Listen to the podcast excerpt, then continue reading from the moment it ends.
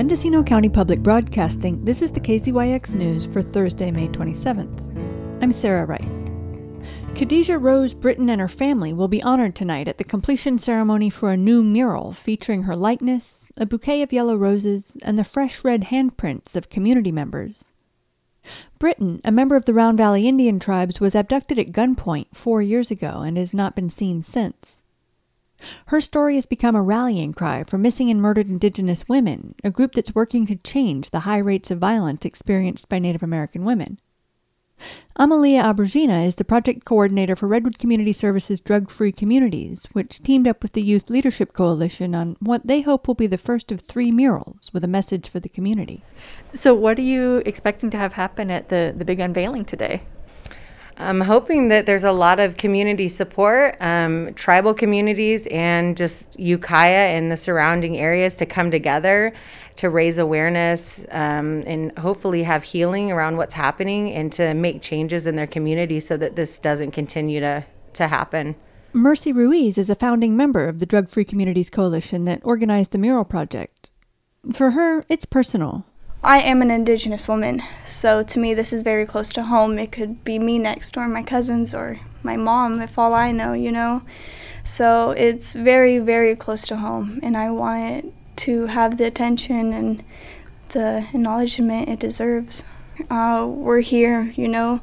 This community is filled with Indigenous people, and you know, different races and everything. So I just feel like we need to be heard and we can't just be like oh it's a reservation so it doesn't matter or, oh it's da da da so it doesn't matter but it does because it could be your family next. Artist shane grammer has been working on the mural since monday morning with about a dozen local youth interns.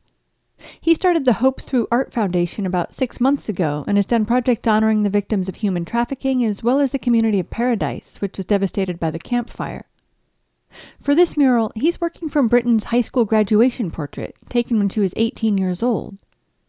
She's radiant in the soft light, smiling proudly on her big day. What's powerful about this, not only using youth and youth from the area to make it happen, but we have in the design is a big red handprint, and we invite the community to come in, the family to come in, and anybody associated with Khadijah and they can put their handprint on that big handprint. And what happens is when you have 20 to 40 people putting their handprints all over into that big handprint, it really turns into this kind of pattern looking design and it's really beautiful. And it's very emotional. When family come in or friends that were friends of Khadijah come in, you'll see you know, people start to cry. Um, it's very overwhelming, um, but that's what this project's about is um, not being silent about this issue and uh, letting the community rise up. Kate Fagan, who's the project director for the Drug Free Communities Coalition, says the group has big plans for the next few months. Well, we have two more murals planned this summer. One will be an LGBTQ uh, visibility mural, and then the other one is the theme is Immigrants Make Our Community Stronger. We're also doing other projects. we have a restorative justice youth peer court that we're starting next month. So that's an alternative to the school to prison pipeline, alternative to car- incarceration for youth. They can come to the peer court and receive support and advocacy and connect in their community instead of going to juvenile hall. We're also doing a uh, nitrous oxide project, which has to do with the nitrous oxide that people are using. They call it whippets. It's a it's a huge problem and it's killing a lot of people. So we are going to urge the city council to ban the sale of nitrous oxide in the city limits, and then we're going to ask the board of supervisors to ban the sale of nitrous oxide. We have a lot going on this year. The mural is a long way from Round Valley, on the wall of the Arbor Youth Resource Center on North State Street in Ukiah.